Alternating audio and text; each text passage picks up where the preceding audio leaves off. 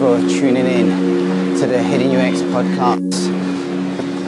I want to just start by apologizing to you all because as I walk here today, uh, heading towards a place I started 10 years ago.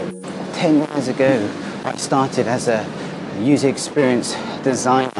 I'm going back there. I feel so grateful that I'm going back there um, uh, as, as someone that has um, 10 years under my belt. Therefore, I can hopefully add more value uh, to the place where I started. And I always felt like um, giving something back because that was where I started. But it's not just because of that. It's not just because um, of that feeling where I want to give back something to them. But also when I think about what I've been through in the past 10 years and how I began um, beginning um, uh, as a user experience designer in this industry, I think that it's such a, a hidden model, a hidden model of how you can actually get a career through experience rather than exams. Experience, experience is the game these days. And, and that's the, the essential element that will get you the job in the industry I'm in. We're talking about the digital creative industry or the tech industry, whatever you want to call it, it's the experience that's going to get you the gig. And this is something that is hidden from those of you in the UK that are in college or those of you that are in the United States in high school. You're sold that the main way to get a career is to go to university. University. And, and that may still be a valid route for certain careers.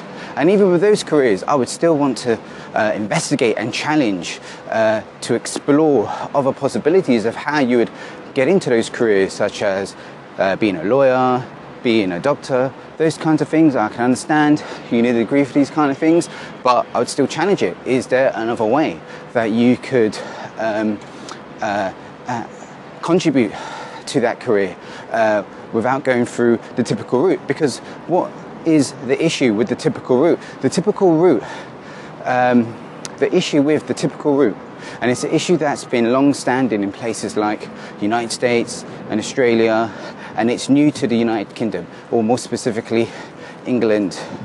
It's very specific to England, whereby, whereby now, by going through university, you're going to be um, uh, earning yourself a huge debt, a huge debt, uh, in which most cases you, you, you probably won't even be able to pay it all off.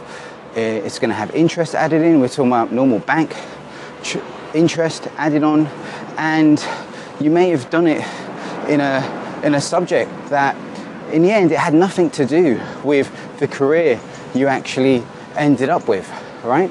So, so the issue is, um, why go through all that? Why go through all that? Um, you go, you spend three years of your life um, studying something that um, you may or may not be interested in, and it may or may not even get you a career right? It may not even lead directly to a career. And you'll find that even after you graduate, you still have to like start again, start again in order to and, and get new training. Still be trained to be competent to get into um, a, a, career that you end up uh, getting into, right? And so this is me um, issuing an apology for waiting so long, waiting so long to be getting this message out to all you people that need to hear it. This is exactly what I would have wanted to have heard if I was in college, if I was at your age, and I'm trying to work out wow, is university uh, really the only way I can get a career, that I can get paid, that I can earn a living? And we're not talking about this enough. So I hope you forgive me for being so late into delivering this message.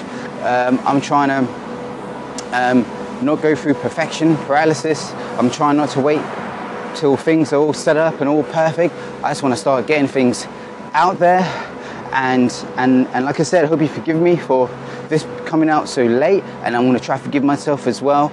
And I look forward to having you here the next one. Thank you.